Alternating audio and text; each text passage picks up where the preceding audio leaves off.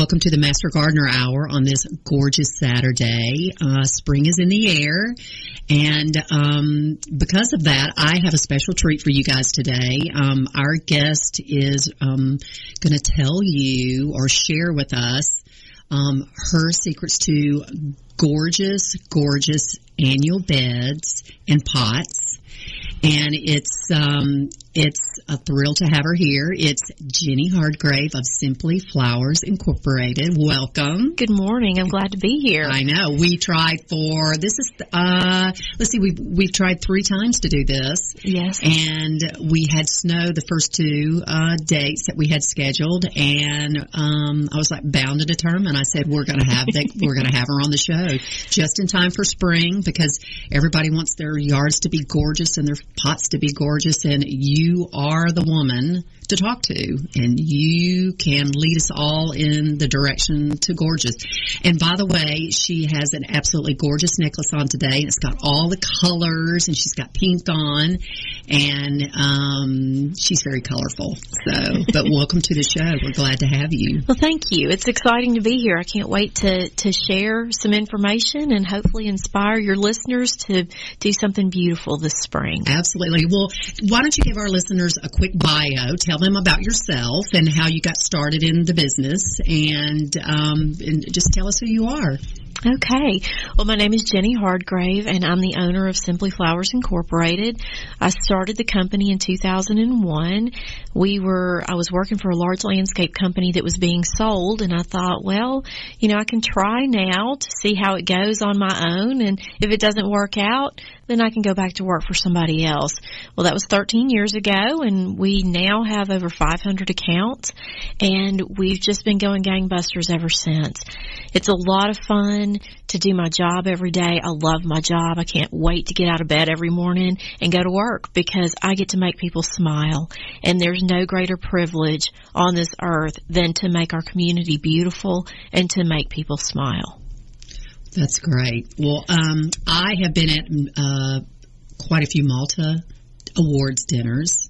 And she is, yes, she's gotten tons of awards for her gorgeous beds and her containers and um, I've seen I've seen you receive quite a few actually. So I sit yes. in the back of the room, and and she's always there, front and center. And I've just, I mean, her if you go on her website it's simplyflowersinc.com and you will see some beautiful examples of what she does and i guess you do residential and commercial we do we do residential we do commercial multifamily we do little properties and we do huge properties and a little bit of everything in between. Okay so unfortunately for the people that live outside the atlanta area you can't have her. It's just for the atlanta area. And but you can um, listen to all of her wisdom and uh, do it yourself. And for the folks that live in the Atlanta area, if you don't want to do your own flowers, you can always call Jenny or uh, you can give it a whirl yourself because she's got lots of information to give us today and we're looking forward to it. I, after, after this interview today, I expect to have better flowers this year myself. and if I don't, we're going to have to have another interview, right? Great. I'd be glad to come back. Anytime. Absolutely, absolutely. Um, okay, so what do, I guess what's the best thing to start with? Maybe soil prep, bed prep, because that's I guess you know, people don't think about that, but that's probably it's a pretty important thing. It is. I mean, it's just like the foundation of your house. If the foundation isn't solid, the whole thing's going to fall apart. So we've got to start in the soil. You've got to have a amazing soil to have amazing flowers. And the first thing that you need to do is understand that Georgia clay is a terrible planting medium. You can't just go out and dig a hole and plant flowers in the native soil because they're not going to work out. We need to amend the soil and the easiest way to do that is to go to one of your garden centers and pick up some organic soil amendments and you want to till that into the existing soil and build the bed up so that it's six to eight inches above the rest of the area surrounding it. You want that to be nice and loose. The darker the soil is, the more nutrient rich it is and also the, the better it's going to grow. Um, if you have that soil built up six to eight inches, it's also going to help with drainage so water doesn't sit in the flower bed and rot the roots of your plant material. So start with that really nice, rich, organic material to build the bed. Okay. Well, um, do you just is it usually already um, it's just compost that you put in is it nature's helper is it you can you can use both. Um, the Nature's Helper helps loosen things up. It gives it more drainage. Mm-hmm. If it's too rich on the compost side, it can get a little bit gummy. Mm-hmm. So the Nature's Helper helps it have more texture to the soil so that it will drain a little bit better. Okay, all right. And now, what about uh, fertilizer? I like to use a slow release fertilizer after you till the bed and you get all that um, nice soil in there.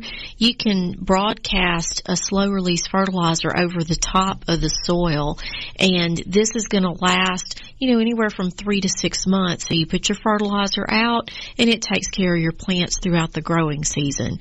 You may still want to supplement your flowers with a liquid feed, um, but the broadcast fertilizer is going to help it keep going throughout the season. Any particular brand that you're crazy about? I mean, for the fertilizers? Um, you know, Osmocote is a great product in the summer, and I know that that's readily available at most of the retail outlets.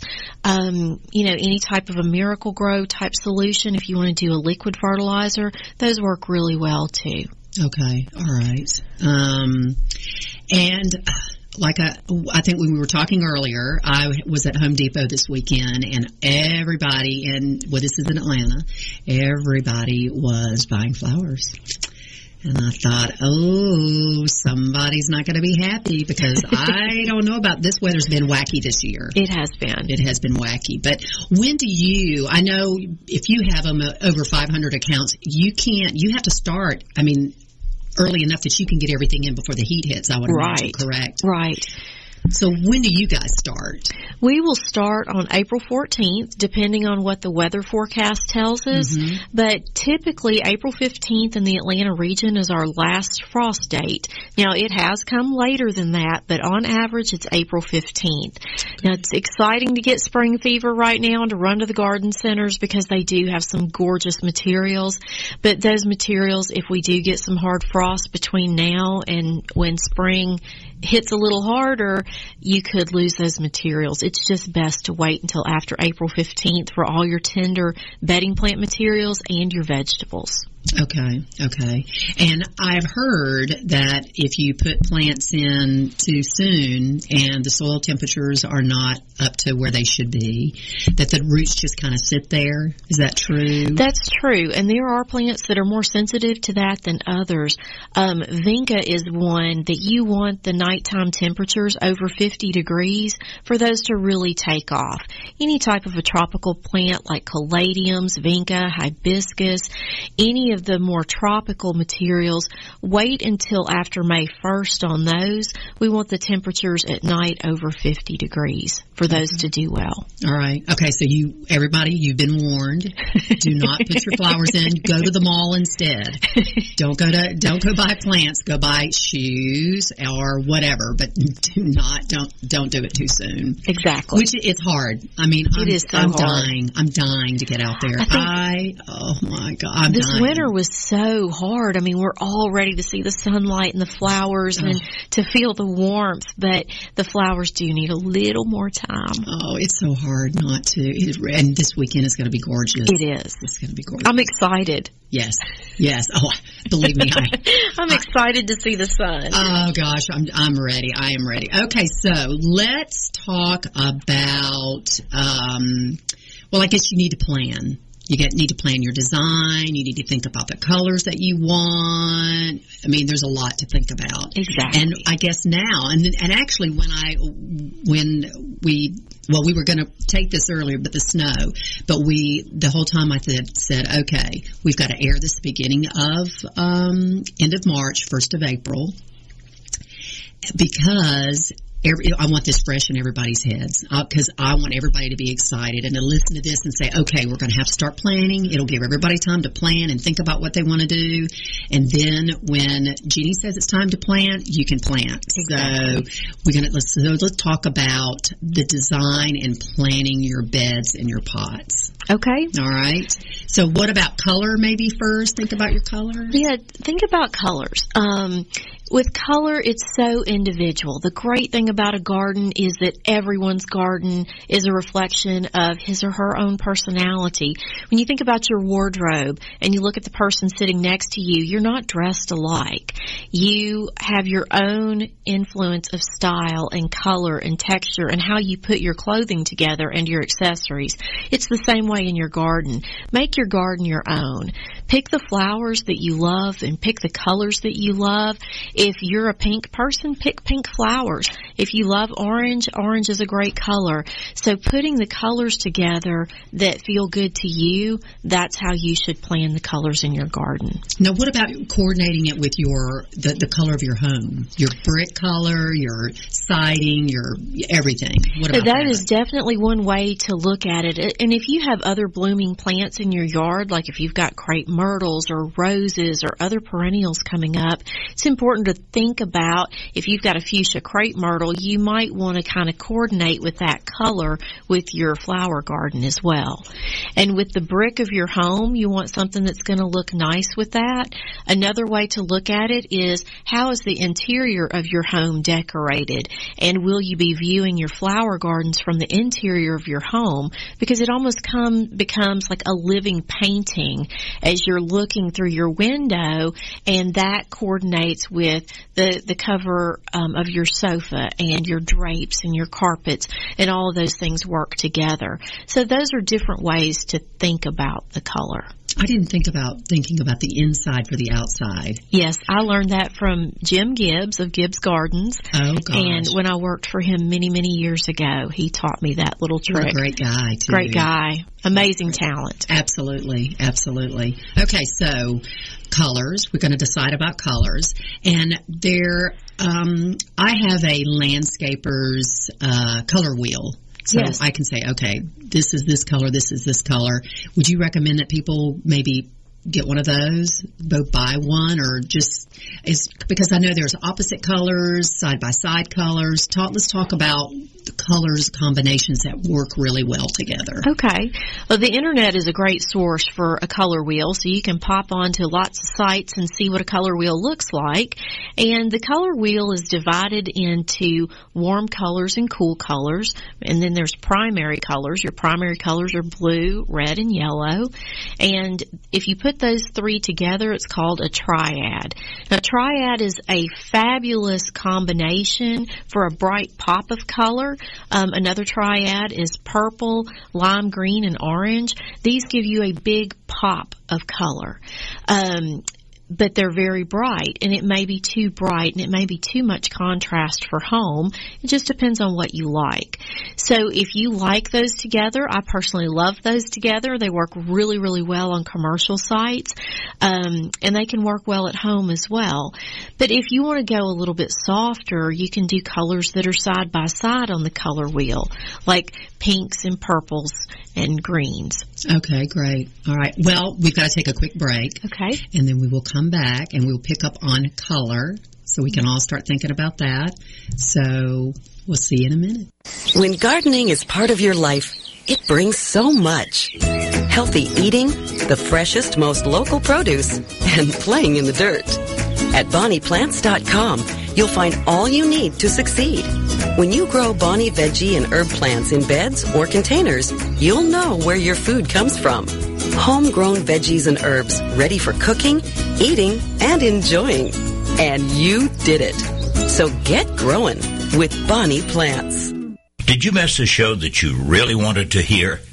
All of our programs are available for download on americaswebradio.com and on iTunes. You can listen to your favorite programs on americaswebradio.com anytime you like. Quick Stakes. That's QUIK stakes are not just for surveyors. They are great for family and community gardens. Go online to www.quickstake.com or contact your local land surveying supply dealer and get you a box of quick stakes. You'll love them every year when you plant your garden. Again, that's quick stakes, Q-U-I-K stakes, the truly preferred way to stake and identify what's in your garden now. This is America's Webradio.com, the best in chat radio designed just for you.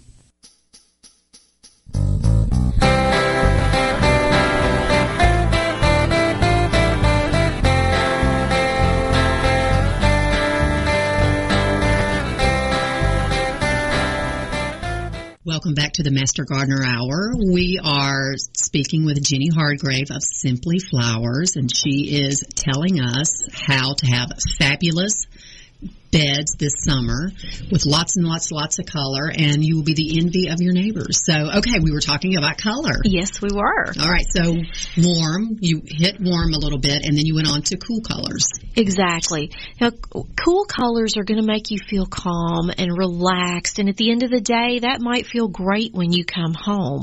I love to do cool colors, especially in a back garden next to a fountain or somewhere you might read or relax or grill at the end of the day. These are great colors. The cool colors are more of your blues and your purples and your greens, and you can use any variation of that. You can go to a lavender or a pale blue or a dark blue, um, light greens, dark greens. These are all of the cool colors. Um, on the other side, if you want a place that's exciting and fun, maybe to dress up a pool area, make it feel tropical, make it feel lots of fun, try the warm colors in those situations. And those are your reds, your yellows, and your oranges. Those colors are like a party. They just pop out. You see them. They advance towards your eyes. You're viewing those colors and those are great for a, a really happening area in your yard where things are busy. And I would imagine if someone is driving by your house and those are the colors, the real bright reds and yellows and blues. Those really pop from the street. They do. But the, I guess the, the and the cooler colors are for more detail up close. Would, exactly. Would you? Is that true? I, yeah, I think so. You know, and if it just depends on how you put all those colors together. Mm-hmm. The best way to get high contrast is by using complementary colors, and that's like red and green. If you think about reds or pinks, which is a variation of red. If you think about those in the landscape, they always look amazing in the landscape because their natural complement is always there. Uh, the green of the grass, the green of the shrubs and the trees, um, all that green is always there and it makes the reds just pop out. Okay, okay. And so, um, what about okay? You said something about a triad. Okay, mm-hmm. but aren't there partial triads? I mean, there are. I mean, and there's no wrong way to put color together, which is what makes it so much fun. Mm-hmm. If you want to do a partial triad, that would be like a purple and a lime green. And mm-hmm. that would be, the, the full triad would be a purple and orange and a lime green. Okay. Or you could do an orange and a lime green together. Those are fun. Or a purple and an orange together. Again, those are really fun combinations. And if it feels good to you, do it. Okay, all right. I've actually put um, pink and orange together. Oh, love that combination. And it didn't look bad. Love it. I absolutely love it. I love using an orange lantana with mm-hmm. like a pink bronze leaf begonia. That's a really fun combination. It's a little funky, it's a little bit different, mm-hmm. and it's not what everybody's got out in their yard. And I guess trial and error. I exactly. guess as long as you've been doing this, you know what works, and you and you and you have to experiment. Correct? I still experiment to this day, and sometimes my experiments work, and sometimes they don't. And that's one of the great things about annual color is it's not a very expensive plant. Mm-hmm. And if your experiment falls flat, you just swap it out and do something a little bit different. Okay. All right. Well, okay, then I'm going to. So it's, you have permission to play. I'm going to do pink and orange again. Okay. you, you can, do that. Okay. Absolutely. All right. Now, what about, um, okay, so you said, uh, complementary colors are opposite on the color wheel. Right. And then analogous colors are They're side by side Side by side. side. Okay. And those, some examples of those would be. That would be like red, yellow, and orange. okay. Um, it would be like purple, blue, and green. okay. Those are the ones that are that are side by side. Okay. Now, what about monochromatic? The monochromatic is going to be variations of the same color. If you think about red and you added red paint and white paint together, you would get pink. And if you added more white paint, it would get more pink. Um, if you added black paint, it would get to a darker red. And those are monochromatic colors.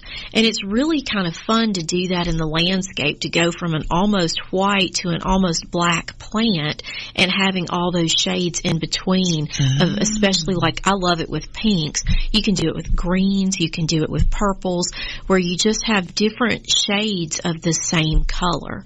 Okay. All And that's right. a very different way of doing it, but there's also a very soothing effect to that. And texture becomes very important in a monochromatic color scheme because you need big leaves and small leaves and big flowers and small flowers to really make that monochromatic concept work out. So lots of variation. Exactly. Okay, all right.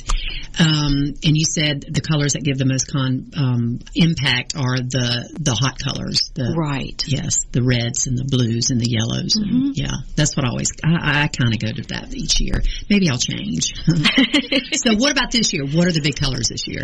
Well, if you look at the Pantone charts for 2014, Mm-hmm. the the top color for ladies fashion this year is called Radiant Orchid, and that is the color of 2014 according to Pantone. And basically, it's kind of a combination between somewhere between a pink and a mauve and a purple. It's a really nice color, and it works for um, for ladies. It works for men, but it also works in your garden.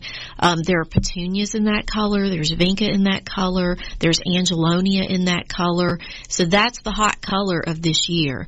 The other thing that we're seeing in color trends this year is um, there's still a lot of the bright colors out there. Again, Pantone, I believe one is called cayenne and another is celosia orange. One is kind of a reddish color. The other one is more of an orange. But they're also introducing pastels. And we haven't seen pastels coming up in fashion or the landscape in several years. But that pastel trend is coming back around. It's just being introduced this year. And I expect to see pastels becoming more and more popular this year and probably in the next few years. We'll see more pastel colors. Okay, so radiant orchid. Radiant orchid. And that's the color you're wearing today, by the way. It is. Is, okay. well, see, I'm. I'm You're in I didn't even know it. Oh my god, I didn't even try. Absolutely. Okay, so we like we've we've decided what colors we like. Mm-hmm. So let's think about design. And and I would imagine you have to. I mean, do you sketch your beds out? I always start with a plan. Okay. And the plan is subject to change, but I like to start with some sort of a concept. I want to measure my bed. I want to know how many square feet I've got so that I know how many plants to buy when I go to the nursery. And I like going to the nursery with a shopping list because as much as I love flowers, if I go without a list, I'm going to buy everything in the place and spend more than I should. So I want to start with that plan and that design and then I know exactly what I'm shopping for. Oh, that's so hard. To do. it's so hard to do. hard to it's do. like going to the candy aisle, you know, at the store. It can, you can get in trouble Or really quick. you know, lipstick. When I Oh, go to buy, yes. it's like, oh, I'm, this might look good, and then when you get home, it never works out. But yeah, it reminds me of the same thing.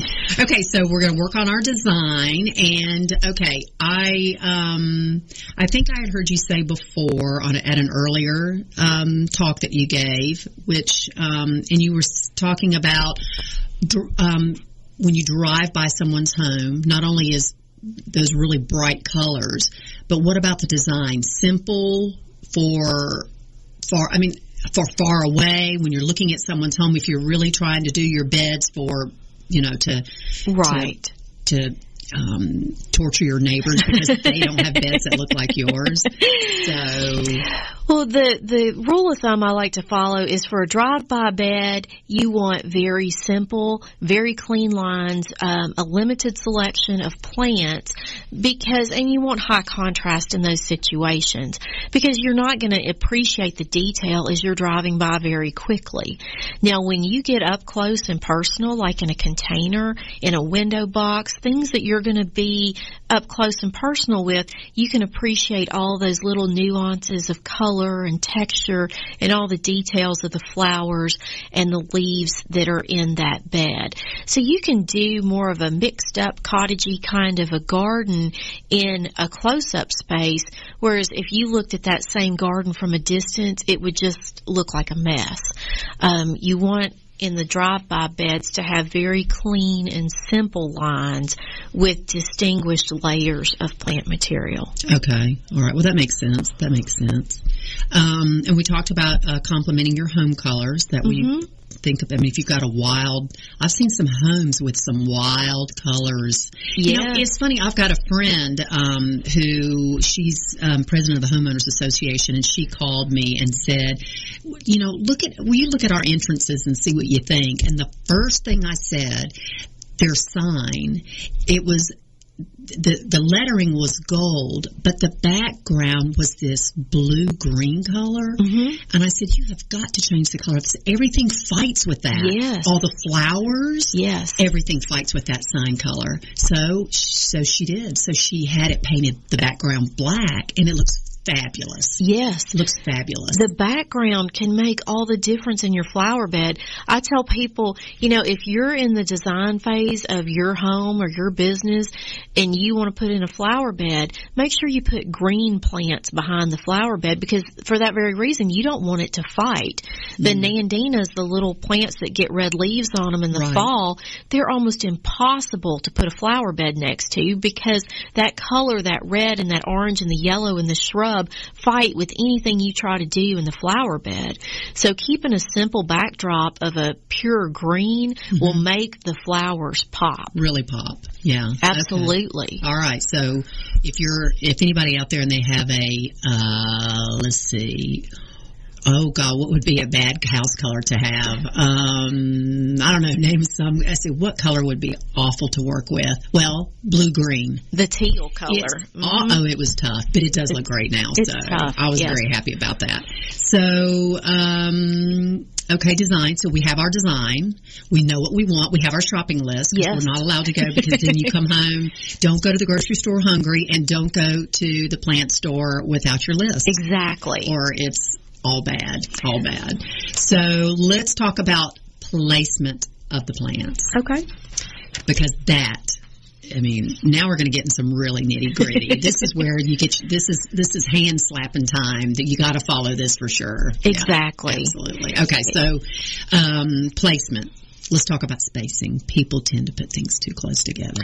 Exactly. In the summertime, your plants are going to grow fast. You're putting in your good fertilizer at the beginning. You've got your Miracle-Gro to, to go back behind your plants with. Um, these plants are going to grow. In the summertime, we generally plant flowers 10 inches on center. And what that means is from the middle of one flower to the middle of the next flower, we want that to be about 10 inches. And that's a great spacing guide for a lot of your typical bedding plants in the summer, for your begonias and your vinca, your zinnias, um, Joseph's coat, salvias. All of those are going to be great on 10 inch centers. Now you can spread petunias and lantanas even further apart because those plants get huge. Um, in the commercial market, we still do 10 inch centers because that's what our clients would like to see um, at installation. But at home, you can definitely space those out and save a little bit on your budget by having plants that grow bigger and fast. Okay, all right. So don't put them too close together. Um, what about? You said something um, earlier, not today, but at an earlier um, um, presentation that I saw you at. You said to avoid shallow rooted trees because people tend to put beds around established shrubs and trees. Right, that's correct. A lot of times when we buy our homes or we start our businesses, you know, we'll put a tree out there like a river birch and it needs a flower bed under it. But as that tree grows, the roots take over the space and in a fight between a tree and a flower, the tree will always win. Always. And it will steal the nutrients and it'll steal the water and it's better to avoid those situations. Okay. All right. We're going to have to take a quick break and then we're going to come back and talk more about our annual beds. When gardening is part of your life, it brings so much. Healthy eating, the freshest, most local produce, and playing in the dirt. At BonniePlants.com, you'll find all you need to succeed.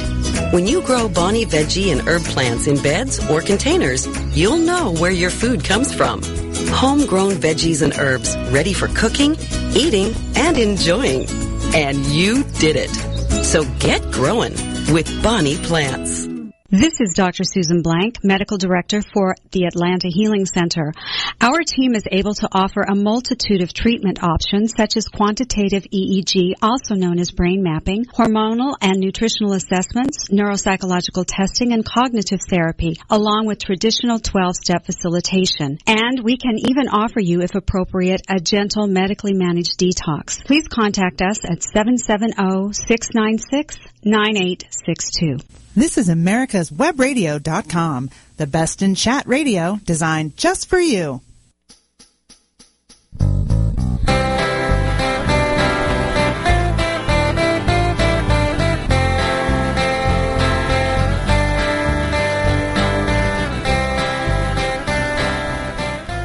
Welcome back to the Master Gardener Hour. I'm I'm your host for the day, Anita McKee, and I'm here with Jenny Hardgrave, and we are talking about fabulous uh, summer annual beds, and she's giving us all the tips. So when we br- we took a break, we were just starting to talk about uh, trees Right. and planting um, flowers too close to trees, and the the flowers will always lose. They will. Um, you know, at, at first, when you have those trees and you put a bed under it, it's going to work great for a year or two. But when the plants are fighting with the tree, it's best to just give up on that space and move the flower bed elsewhere. Um, you don't want a competition between your trees and your flowers because the flowers will lose and, and you'll be disappointed in the outcome. Well, I um I've had that experience before. I put a bed in. It was near a, a maple tree. Now maples they have a lot of feeder roots. They So do. they do. And I finally gave up because every year I would have to dig all of the new roots Yes. out of the bed, and it was just, it was like a mat on top. Exactly. And I finally just I finally got smart and just gave up. So Right. you know I'll just give you that tip so you can save yourself the aggravation of what I put myself through for probably about four years. And I finally said, "I cry, Uncle. I'm Exactly. giving it up." So. If all those roots are all over the bed when you're trying to prep it, it's really time to give up on that space time to move along. and and move your bed somewhere else. There's another great place to put it. okay, well, I'll have to start hunting for a couple of months. Right. Or get some containers if you really need color in that space. Mm-hmm. Get some fabulous containers and put your garden in there. Okay, all right, all right. I'm gonna. I'll put it on my list when I go to the store. Okay, we talked about uh, green is the easiest backdrop. It shows off all the colors. Stay away from Nandinas because Yes, of all the please. colors. Let's talk about. Um, choosing good partners because we have to think about water, we have to think about uh, light requirements, Mm-hmm. fertilization, and all plants are different. That's right. And know your sun exposure in your yard. Exactly. Absolutely. Don't put a shade plant in the sun and vice versa because you will be you won't will not be happy. So let's talk about that. Okay. Well, I like to use this comparison. We would never plant a water lily and a cactus in the same place. Ooh, good one. Yeah. Good so one. as we as we think about that kind of comparison, there's a lot of flowers that love water, and there's a lot of flowers that don't need a lot of water. Um, so we don't want to put those together. If you've got a high water requirement next to a low water requirement, one of the plants is going to thrive and the other one's not. So it's best to get them grouped together. Lantana, vinca, um, the perennial types of salvia. Those are great plant partners because they need the same amount of water. You can put zinnias in that same mix, and these don't need as much water. Now, if you want to plant a standard salvia like the red salvias that you see, begonias, um, the sun patiens, those need a lot more water. So you want to make sure that that they have their own special grouping. Um, so you don't want to mix those two. If you try to put a vinca and a begonia together, one of those is going to work great and the other one's not. Okay, all right. What about, um, you know, when you put um, containers together, Mm-hmm. you've got a thriller, a filler, and a spiller. Correct. Do you kind of look at annual beds the same way? Because you've got, I've seen, you know, the tall stuff in the middle or to the back, and then it just, it layers down. So do you take that approach? It, I do take that approach. You know, you um, in big flower beds, you need an accent plant. You need something to anchor it, and it becomes like an architectural element. In the backs, we'll use bananas or elephant ears or canna lilies or big grasses, and those become an architectural anchor in the bed. And then you can build from there. And then you take your layers down so that you've got, you know, you've got your thriller, which is your accent plant, and then you've got intermediate plants, and those can be caladiums or coleus um, as kind of your second level. Then you can come down for another level, and you can do a begonia, a zinnia, a vinca, and then in the front is more of a border plant where you might think of the spiller type of a concept. You could use petunias, a blue fan flower, duranta, Joseph's coat, um, Some kind of a sedum? some kind of a sedum, Mhm. anything that stays kind of low. Okay, all right, okay. Um, um, and we talked about exposure. Um, let's talk about. Okay, you, we don't want to mix our sun and our shade plants together. Right. Watch our water needs. What I know there are some plants out there that you have to really watch for root rot and fungus on the roots. Let's talk about those. And I think those would be the big V word and the big P word. exactly. Um, Vinca and petunias, they're both fabulous flowers. I love petunias so much that that's what I named my dog. Aw. She is Petunia. I love this plant. Um, the thing with petunias though, you cannot put them back in the same bed two years in a row. If you had beautiful petunias last year, don't go back with the same plant this year. They're very susceptible to a root disease and that root disease is always present in the soil, but it multiplies year to year and the more frequently you put that petunia or that vinca back in the same bed, the more likely you are to lose it. Um, also, if you have vinca in your beds and you start seeing the bottom leaves are turning yellow, that usually indicates that there's a problem going on with the roots. If they die and you pull those out, put a different plant back in to replace it. If you replace it with vinca, it's going to die again because that root disease is there. One of the easiest ways to avoid this disease is to rotate the plants from year to year. If you used vinca last year, try begonias this year or zinnias or lantana or verbena or a different type of plant. Okay, okay. You'll And have more success. And I had heard that Vinca and Petunia do not like wet feet. That is correct? correct. Okay. They're correct. This is a, they are both what I call water smart plants. That they're going to do well. Whatever Mother Nature is dishing out, they're going to do pretty well. They just don't like to sit in water. Okay. All right. But they can take the heat and they can take the dry. Okay, great. I do love them too. I do. My dog's name is Odie, not Petunia. I do love Petunia.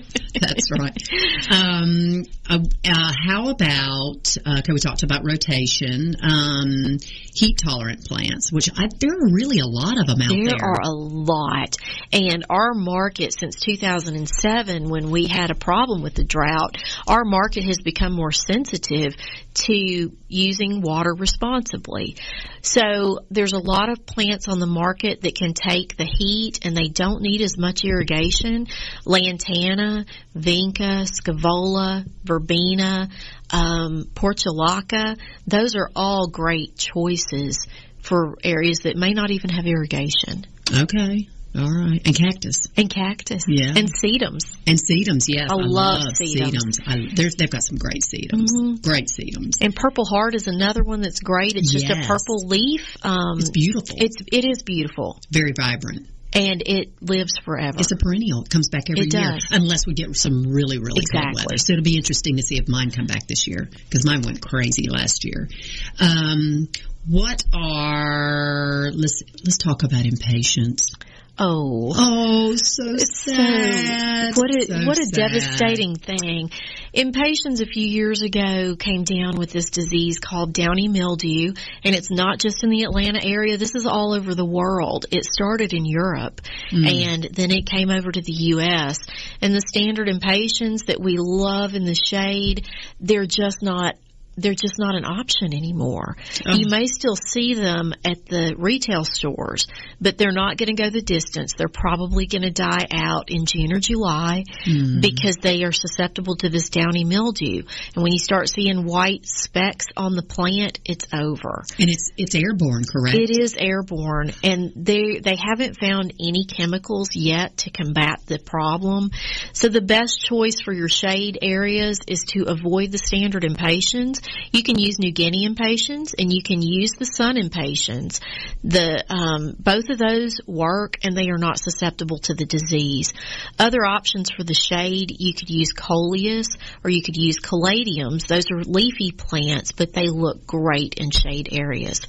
Um, also, the dragon wing begonias, the angel wing begonias, those are great shade plants as well. These are different than your standard begonias. They've got a larger leaf, um, but they're just beautiful. They're beautiful. I love the dragon wings because they can go from full sun to full shade, and either way, they do great.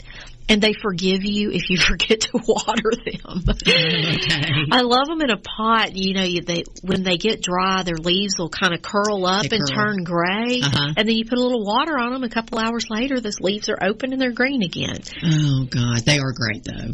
They are great. As actually Cheryl, the other co-host, she's looking for white right now, so I'm on the the hunt for white for her. So she's on the garden tour this year. Okay. So she's a crazy woman. she has a fabulous garden. I will say that. Um, what are some of your personal favorites? Your the plants that you like, flowers. I, know you love petunias. I do love petunias.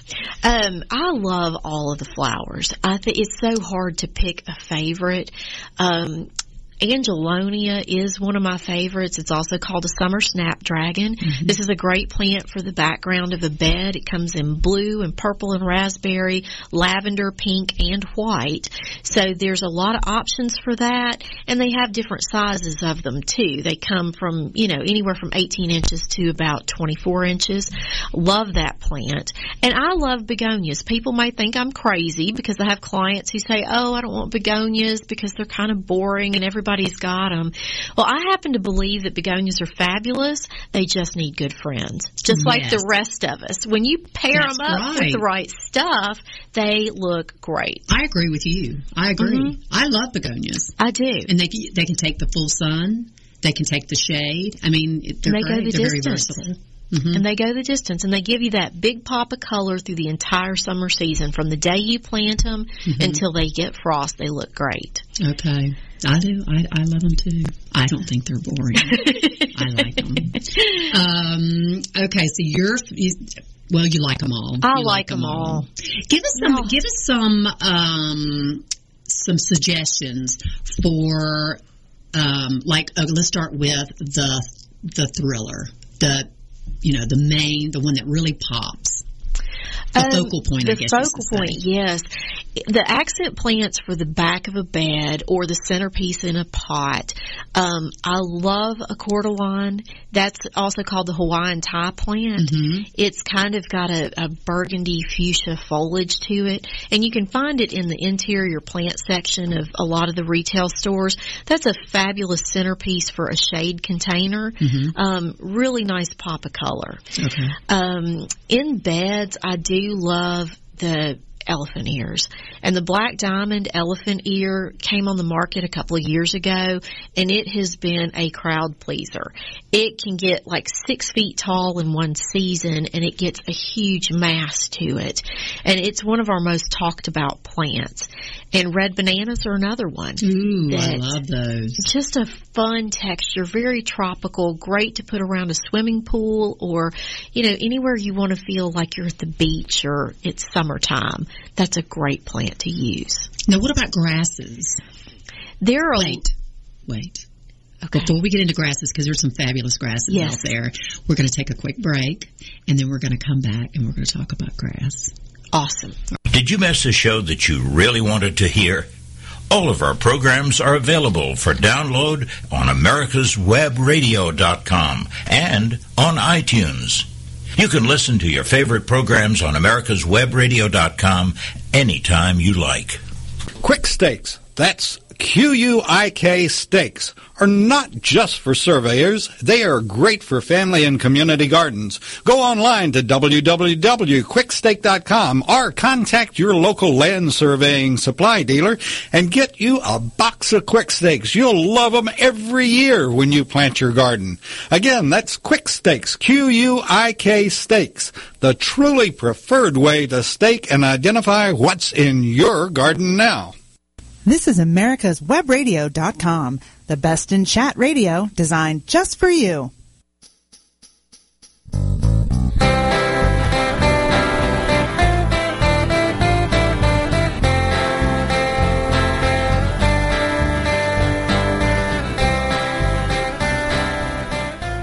Welcome back to the Master Gardener Hour. I'm your host, Anita McKee, and we're here with Jenny Hardgrave, and we're talking about flowers. Now, right before the break, we were we were just about to go into uh, the accent plants, grasses. There's some fabulous ones, and I want her to tell us or tell you about about those. Uh, there's a lot of really cool ornamental grasses. We've been using purple fountain grass in the landscape for many, many years, and that's the burgundy grass that gets kind of a brownish um, flower stem on it. And it's, I love grasses because when the wind blows, they move, and anything that moves catches your eye. And you think about a flag or, you know, anything that's moving makes you look to it. So grasses are used to draw your attention somewhere. So that's one thing to keep in mind. Um, you don't want to use grasses around your utility box because that's drawing attention to something that's ugly. So use those grasses to bring attention to something that's beautiful. Um, the purple fountain grass is a great grass, and there have been a lot of variations on that over the years that have been introduced. One of my favorites was introduced by um, It's All Natural, and this is called Fireworks, and it is a miniature fountain grass. It only gets about two feet tall and it still has that burgundy color, but there's a variation in it. And it gets some pink tones in there and some white tones and it really does look like a little firework. It's fun to put in a pot because it's small enough to put into a container garden. Um, and you can use it in the landscape as well. It's just not going to get as tall as its brother, the purple fountain grass. There's another grass that Saul's introduced called um, Skyrocket. And it's another one of the smaller grasses, and it is green and white, and it's really fun to put in a container as well. If you want to go big, then the Princess Caroline grass is really a neat plant. It's got a wide blade on it, and it is almost black. Um, it's going to be about four feet tall, and it is it is almost a pure black, and it really makes a strong statement. And it gets so large, you really just need one plant um, in kind of a normal sized bed. Okay. What about cannas? I love cannas. Now, cannas give you a nice texture. They give you that large leaf texture, and it makes a nice background for the bed. But then you have that pop of color at the top. Um, Cannas, they have been breeding those over the years, and there's some new introductions in the dwarf canna line, which I really like.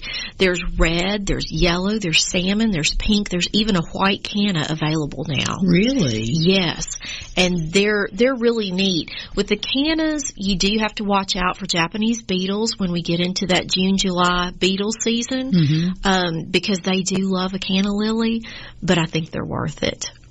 Okay, and don't do anything evil like I've done in the past. Don't take those pheromone bags and put it in your neighbor's yard, thinking that the the the beetle, the Japanese beetles, will go to their yard because it just brings them into the area. So, Exactly. stay. so Don't have evil thoughts with those pheromone bags. and they'll eat your garden on the way to the bag. so- Absolutely, absolutely.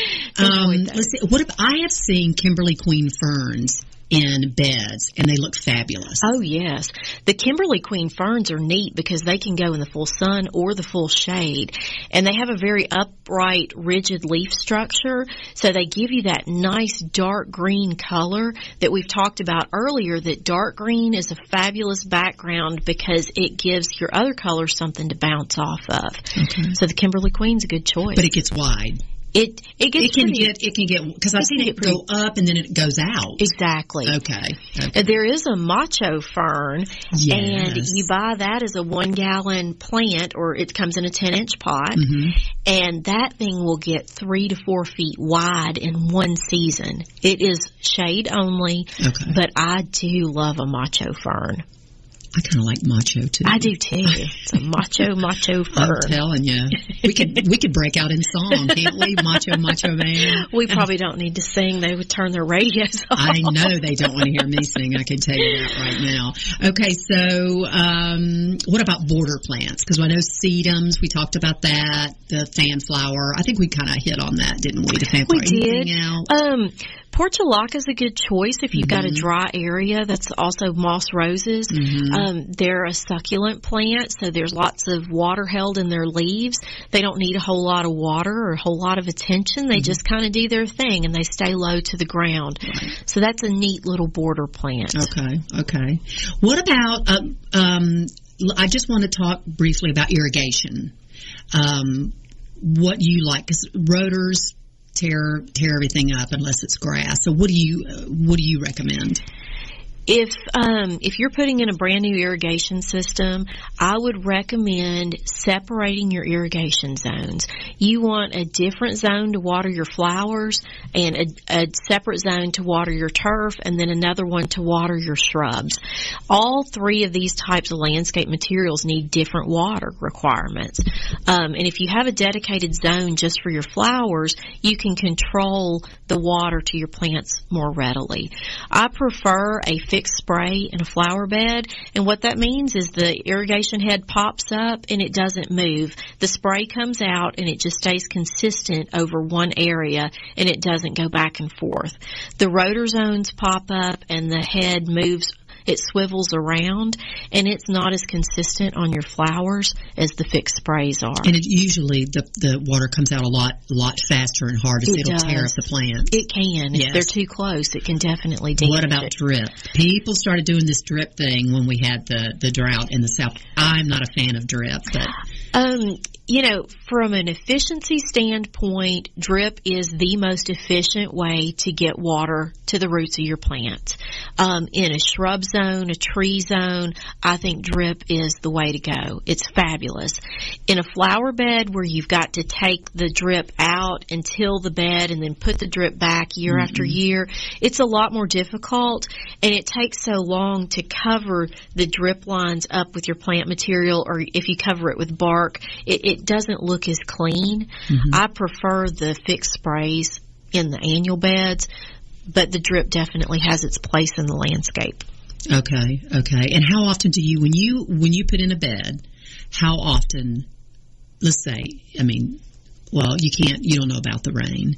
How often should people water the beds? In the summer, I like to water daily for the first one to two weeks Mm-hmm. because the roots are so shallow and the and the plants are such babies they can dry out quickly. After they those roots start to break out of where the the pot was, then we can go more to a three times a week type of irrigation schedule. Okay. Okay. All right. Something popped in my head that we forgot. Mulch. What do you use as a top dressing in your beds? What do you like to use? I prefer the pine bark mini nuggets. And the reason I like pine bark is, um, first of all, the pH is right. And that means it's not too basic and it's not too acidic for your plants. It's just perfect. The other thing about the pine bark mini nuggets is they don't stick together. If you use a shredded hardwood, the little fibers in the wood kind of um, start Oh, matting that's together. Mm-hmm. Yes. And then it's hard for the water to get in or out of the bed. It just forms like this carpet. Mm-hmm. And if the water gets into the bed, it can stay stuck for too long and cause disease for the roots. And if, if it's too dry, it's hard for the water to get in. And it's not, it- You are absolutely tough. right. I Mhm. did not think about that. Yes. And See, you're saving me from myself. exactly. And by all means, avoid anything with a dye in it. I know those those shredded um, dyed mulches are so pretty, Mm-hmm. but the plants are too tender and they're too young and sensitive. And if you put those dyed mulches on your um, bedding plants, Mm-hmm. they're not going to do very well. In my business, we will not warranty a property that has dyed mulch on their flowers. Oh. That's how strongly I feel about dyed mulch. Now, what about compost? I've seen people put compost on top of their beds as a as a, a, a top dressing. How is I don't think that that works as well from a water retention property. Okay. Um, I like mulch because it it helps hold the moisture in the bed, and it helps hold the weeds down. Okay. And with the larger, with those tiny, tiny little chips of nature's helper or earth food, there's so much surface area on that. That little piece of mulch is going to dry out very quickly. okay? And the larger pieces of like a pine bark mini nugget, you know, we don't want the big chunks like they put on a playground. We want Right, the the mini, mini nuggets. Um, that is going to help hold the water in there to keep the plants happy. Okay, all right. I did. You know, I never thought about that for hardwood mulch. Mm-hmm. I have been a bad girl for quite some time. Okay, I'm going to be we've better. we've though. done experiments and we you know we've tried the cypress we've tried the shredded hardwoods we've tried the dyed mulches and hands down that pine bark mini nugget grows the best flower Okay, You do want to remove it at the end of the season. Yes. Don't till it back into the bed. When you go into the next flower rotation, rake that stuff off and you can use it somewhere else in your yard. Don't put Right. it back on your flower bed. Right. But you don't want to incorporate it either. right. Because in order for that stuff to break down, it takes the nitrogen out Exactly. of the soil, and the plants need the nitrogen. Exactly. A lot of people don't know that. Right. Okay, before we before I forget about it, let's talk about containers briefly. Um, I've seen your containers; they're fabulous. They are jammed with plants. There's so many plants in there, but they look so fabulous.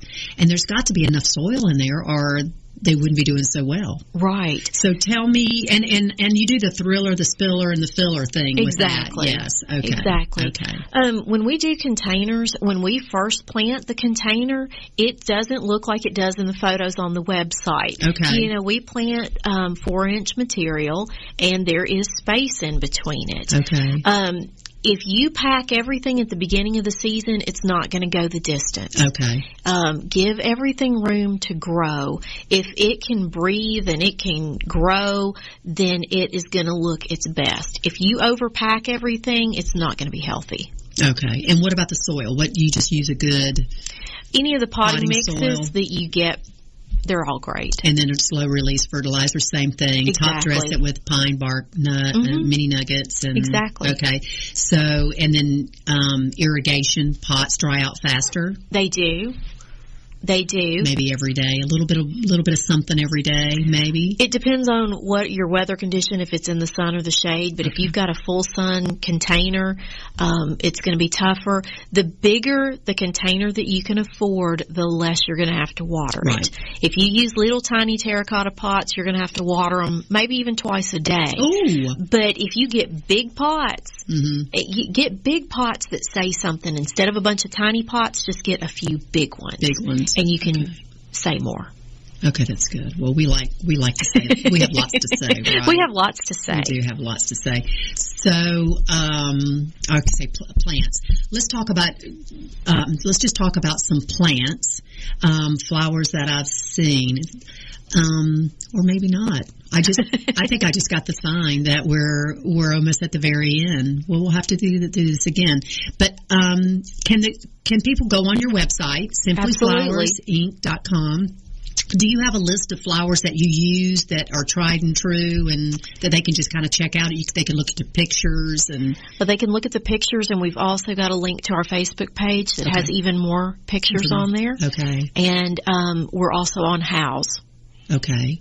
Well, I urge everybody to take a look at her website. Um, you're going to be very impressed with what you see, and um, thank you for coming in. And I'm fi- I'm glad we finally got together. This has been fun, and I expect uh, a lot of gorgeous flowers this summer. Thank you for asking me. Thank you for listening to the Master Gardener Hour. Have a great day. You're listening to America'sWebRadio.com, the pioneer and leader in chat radio.